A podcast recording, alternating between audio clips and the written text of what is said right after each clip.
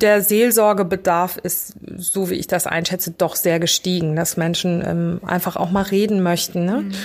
Das sind manchmal gar keine großen Themen, sondern einfach nur mal ein bisschen schnacken, ne? Hallo und herzlich willkommen zu einer weiteren Ausgabe von Corona-Land zwischen Krise und Perspektive. Ich bin Anna Scholz. Und ich bin Marc Otten. Und wenn Sie jetzt hier eingeschaltet haben, dann vielleicht, weil Religion in Ihrem Leben eine Rolle spielt und Ihnen am Osterfest jetzt ohne die Gottesdienste ein bisschen was fehlt. Genau, deshalb wollen wir heute mit zwei Expertinnen darüber sprechen, wie die Corona-Krise so die Kirche verändert derzeit, was derzeit nicht geht und wie aber auch die Kirchen und Gemeinden damit umgehen, um weiterhin Kontakt zu den Gläubigen zu haben. Genau, als erstes sprechen wir hier mit Anja Botter. Sie ist Pastorin im Kirchenkreis Hamburg-Ost und sie verbreitet ihren Pop-Gottesdienst jetzt unter anderem über YouTube und als Podcast. Frau Botter, wie sehr hat denn Corona so den Alltag in Ihrer Gemeinde verändert? Es war wie eine Vollbremsung. Also es war wirklich so wie eine Vollbremsung. Es hieß dann sofort, es dürfen keine Gottesdienste mehr stattfinden, es dürfen keine, im Prinzip keine Gemeindeveranstaltungen mehr stattfinden. Also alles, was Gruppen sind, ob nun Senioren oder Konfirmanden oder ähm, andere Altersgruppen, es durfte nichts mehr stattfinden. Es war, ja, es war eine Vollbremsung erst einmal. Weil ähm, alle Handlungsfelder, die wir traditionell bespielen, wo wir mit Menschen in Kontakt sind, und davon leben wir ja auch, mit Menschen in Kontakt zu sein, waren und sind nicht mehr möglich so. Was sind Ihre Erfahrungen bisher? Wie reagieren Ihre Gemeindemitglieder darauf? Ist das eher Verständnis oder sind da wirklich Leute auch stark traurig? Ja, es gibt natürlich Menschen, die sehr, sehr traurig sind, ähm, und das erleben wir natürlich oft in, in Altersgruppen, die, also in den älteren Altersgruppen äh, sozusagen, für die oft so Sachen wie ein Seniorenkreis oder ein sonntäglicher Gottesdienstbesuch ähm, Highlights in ihrem Leben sind. Da kommen die mal vor die Tür, da kommen sie mit Leuten zusammen, da treffen sie sich, da sind sie in Kontakt und das bricht ja für die auch weg. Trotzdem ist es selten oder ich habe es selten erlebt, dass irgendwie Empörung da ist, sondern eher wenn eine Traurigkeit und gleichzeitig ein Verständnis, ja, ihr habt euch das ja auch nicht ausgesucht. Fallen dann Gottesdienste jetzt in dieser Zeit komplett aus oder haben Sie da andere Lösungen gefunden?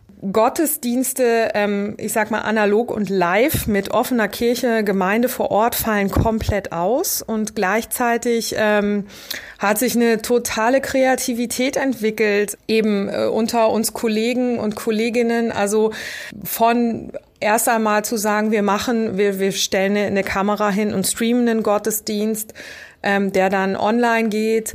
Oder ähm, Kollegen, weiß ich auch, die sozusagen technische Mittel und Menschen haben, die äh, mit, das, mit ihnen das realisieren können, haben richtige Videos aufgenommen und stellen die auf YouTube, solche Sachen. Und ja, gleichzeitig ähm, werden entstehen ganz neue Formen. Also jetzt äh, zu Ostern ähm, werden wir in der Gemeinde, wo ich gerade tätig bin, ähm, so einen Gottesdienst in der Tüte anbieten. Also, was ist das? Ähm, da...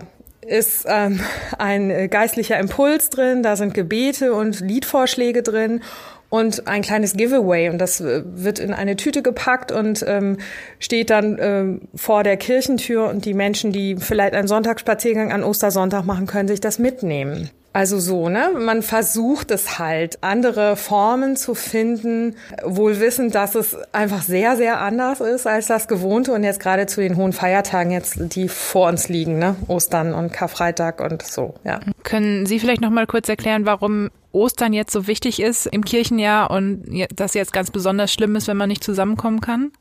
Naja, also ähm, aus, aus ähm, christlicher Sicht ist Ostern das, das höchste Fest. Also das steht noch über Weihnachten, also mit ähm, Tod und Auferstehung von Jesus Christus ähm, eben wird nochmal die, die Erlösungstat Gottes deutlich und sichtbar und das wird eben deshalb auch sehr, sehr gefeiert. Und das ist ja praktisch ein, ein Feierzyklus, angefangen an Gründonnerstag, wo oft Abendmahl gefeiert wird in unterschiedlicher Form in den Gemeinden, um an das letzte Abendmahl Jesu mit seinen Jüngern zu erinnern, über den stillen Karfreitag, der einfach nochmal eine ganz, ganz besondere Atmosphäre auch hat, äh, Sterbetag Jesu und dann eben hin zu, zu äh, Ostersonntag, teilweise noch am Ostersamstagnacht oder Ostersonntag ganz früh morgen eine Osternacht zu feiern, hin zu dieser Auferstehung, also dieses auch nochmal mitzugehen, ist einfach essentiell und ganz, ganz wichtig für die christliche Kirche. Vor diesem Hintergrund hat gerade Peter Hahne, der ehemalige Z D F-Moderator und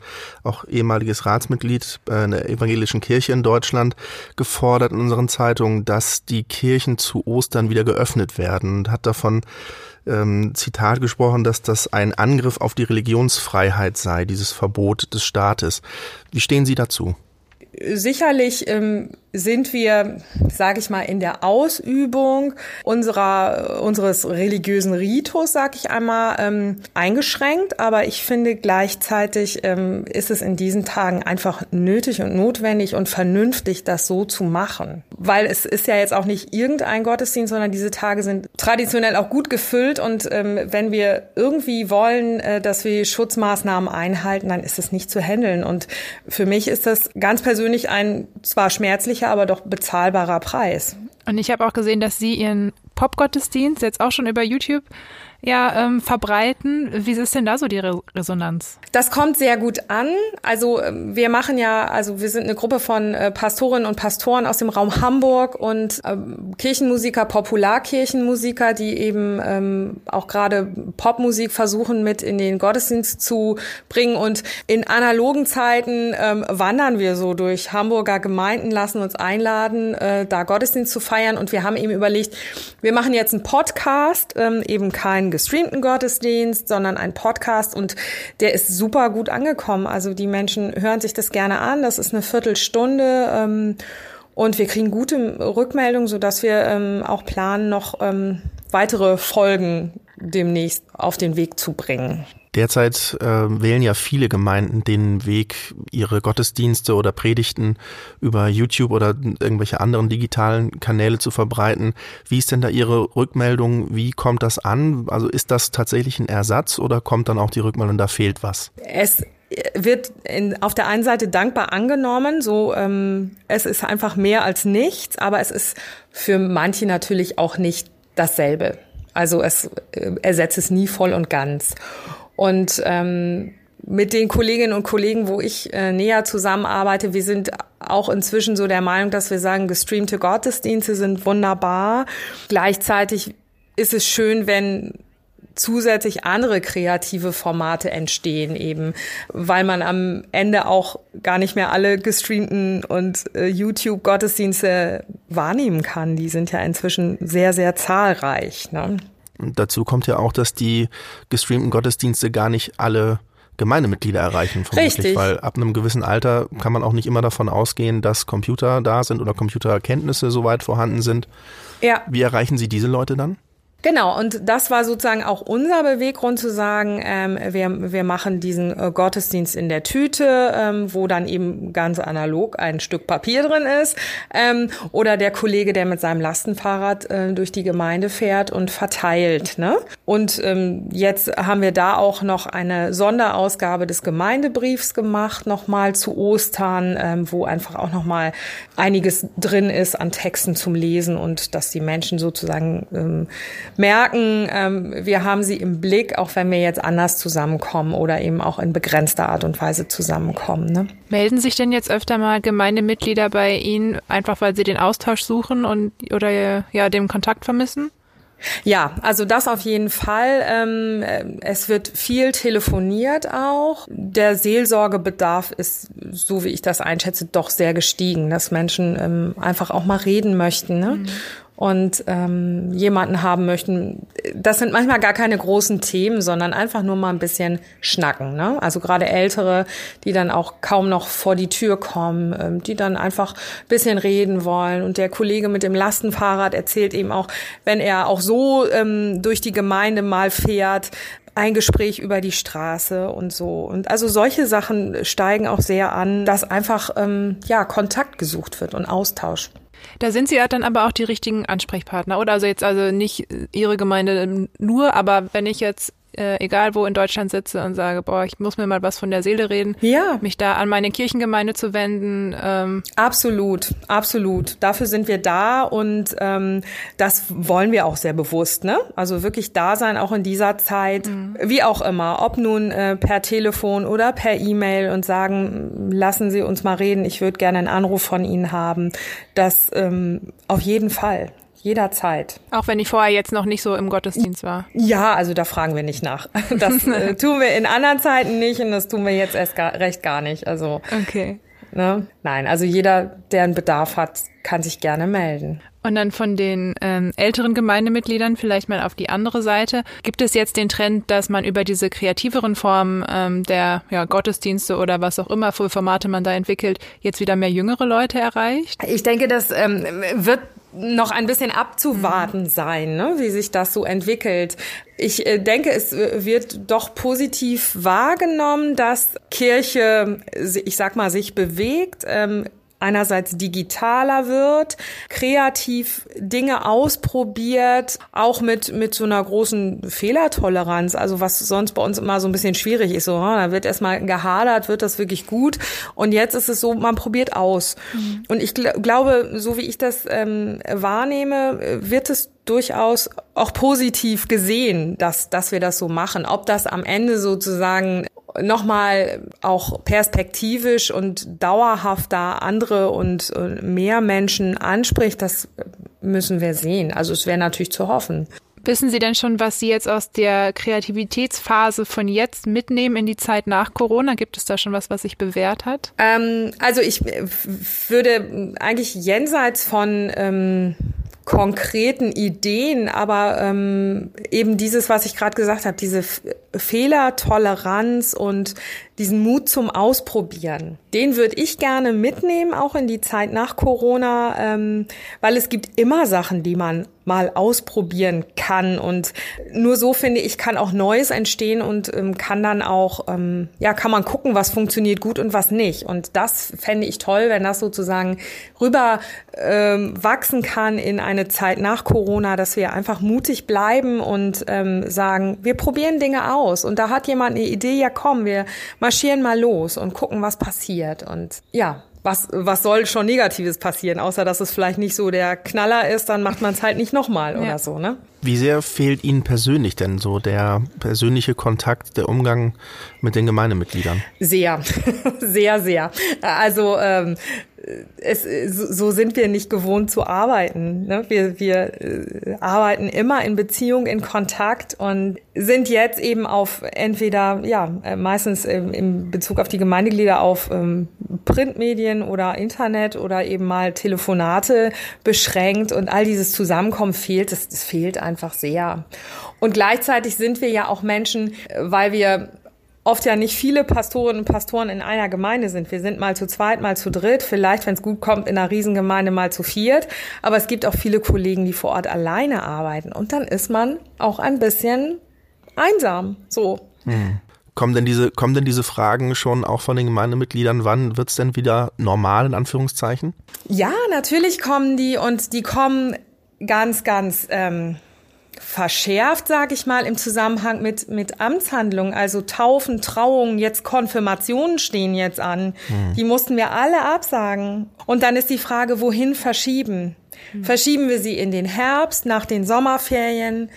Ist es sicher, dass es da schon wieder geht? Ich weiß von Kollegen, die haben sie komplett auf nächstes Jahr verschoben.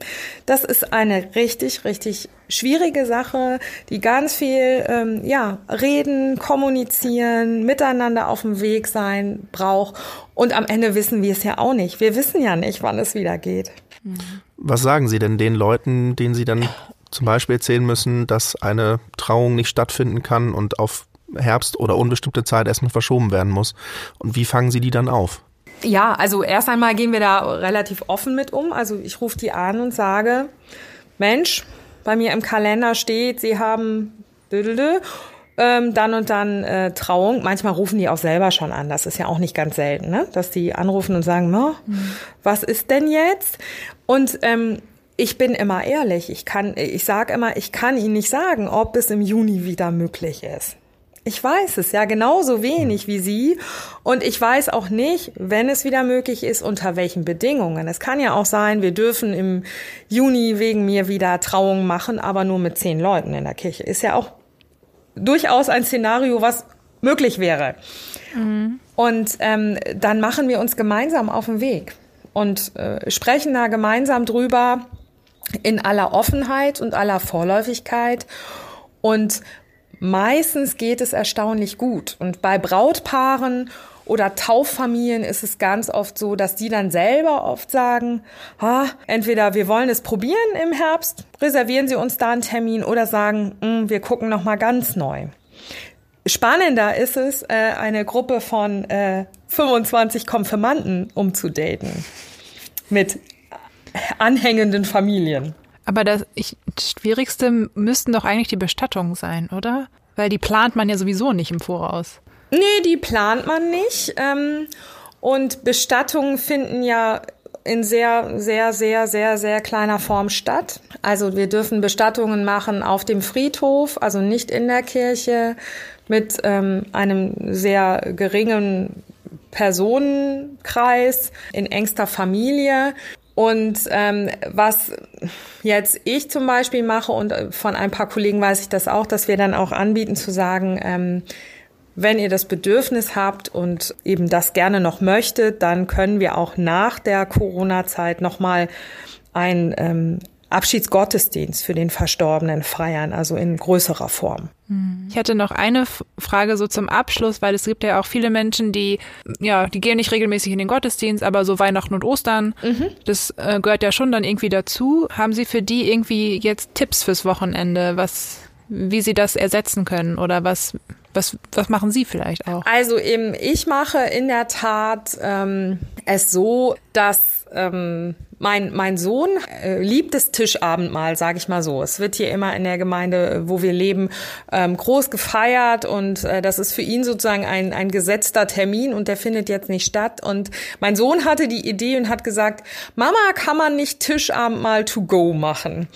Und dann habe ich gedacht so, mm, ähm, gut, ähm, ganz groß fände ich es schwierig, aber ich mache es jetzt so, ich habe einfach für ein paar enge Freunde, ähm, die auch sonst immer beim Tischabendmahl waren, ähm, habe ich ein, ein kleines Päckchen Traubensaft besorgt und ja, abgepacktes Brot, und werde denen das vor die Tür stellen äh, morgen und sagen, mit einem Brief drin, ich würde mich freuen, wenn wenn wir alle versuchen, heute Abend äh, zu Hause äh, unser Tischabendmahl zu Hause zu feiern, Traubensaft zu trinken und Brot zu essen und vielleicht aneinander zu denken und so ein bisschen verbunden zu sein. Also das, das ist sozusagen äh, der Weg, den wir jetzt gerade an Gründonnerstag gehen. Ich denke, das ist sehr, sehr individuell, zu gucken, was braucht es auch, ne? Und gleichzeitig finde ich, es gibt echt viele Angebote.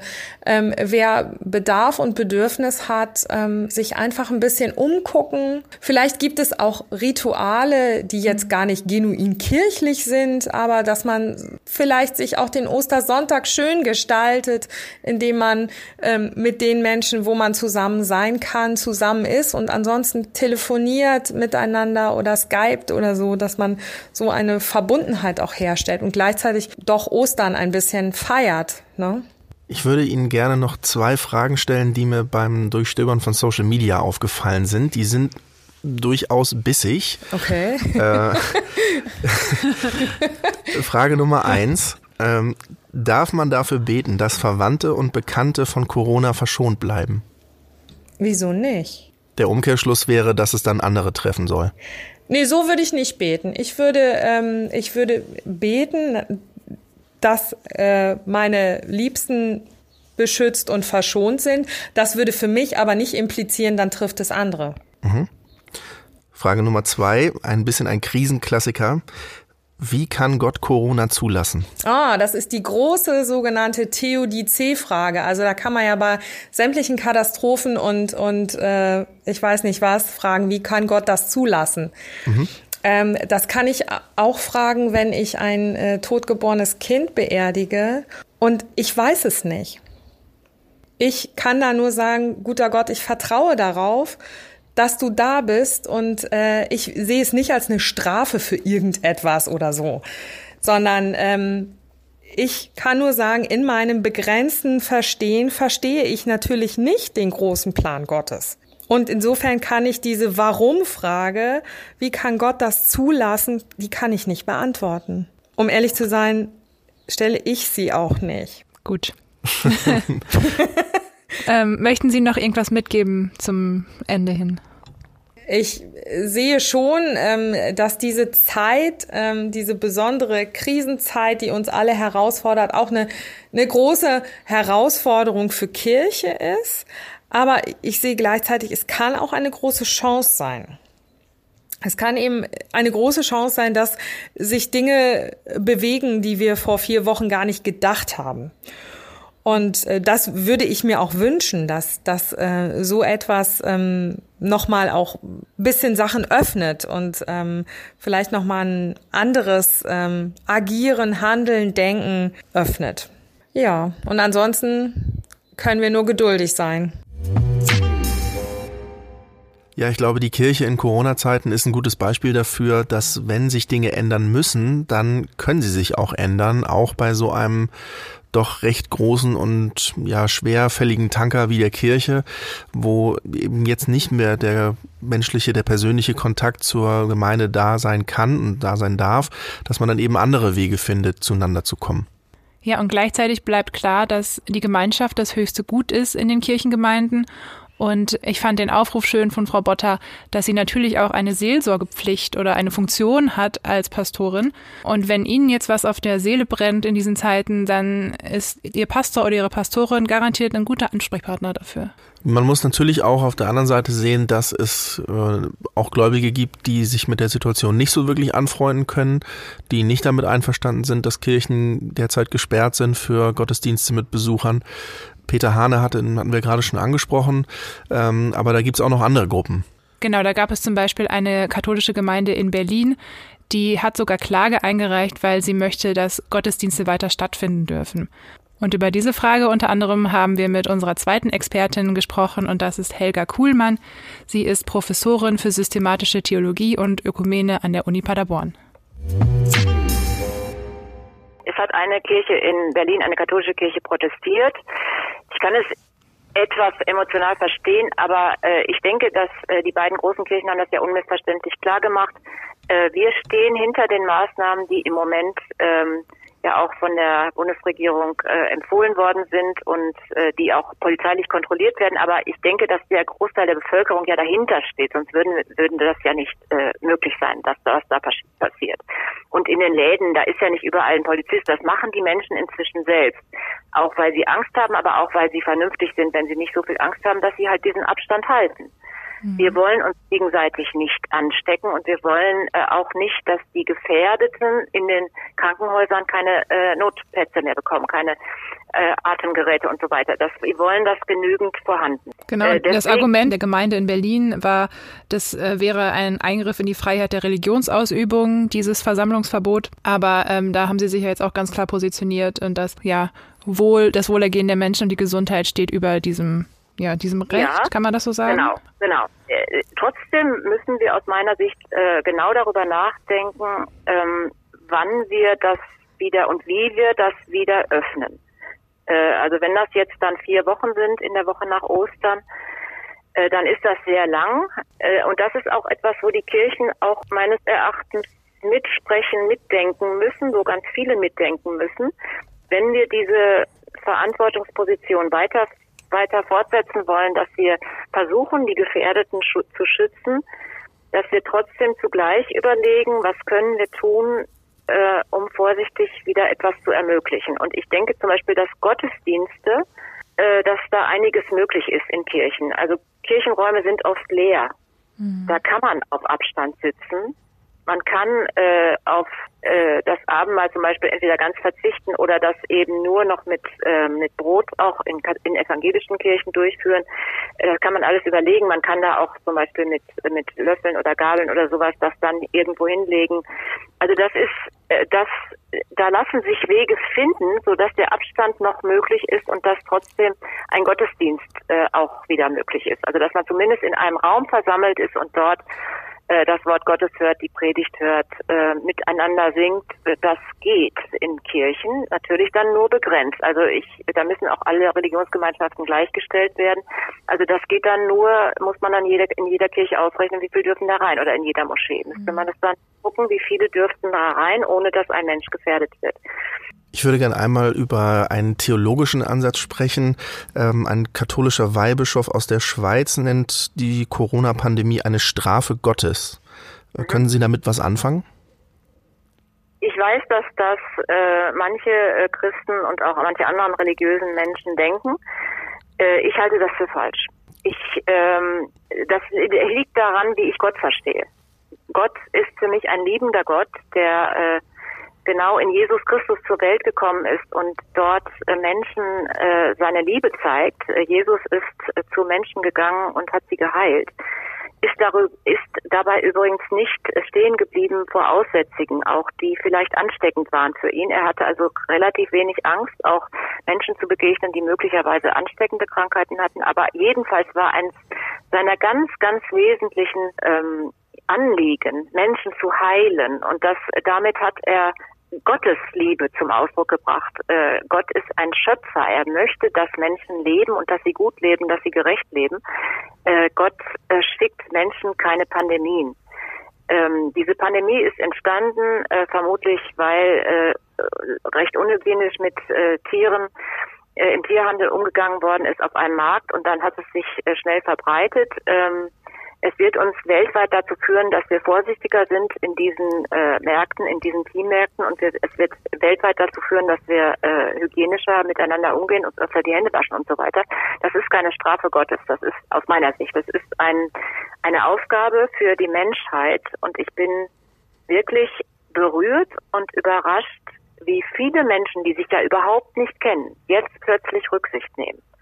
Also selbst Radfahrerinnen und Radfahrer, ich auf der Straße, wenn man dann vor einer Kreuzung ist und da viele rüber wollen, man hält Abstand. Also das, das kenne ich nicht, ja, das, das hat es nicht gegeben. Das heißt also, es führt, diese Krise kann auch zu, oder führt durchaus zu einem, ja, mehr Miteinander und mehr aufeinander achten? Was ja eigentlich äh, Nächstenliebe ist.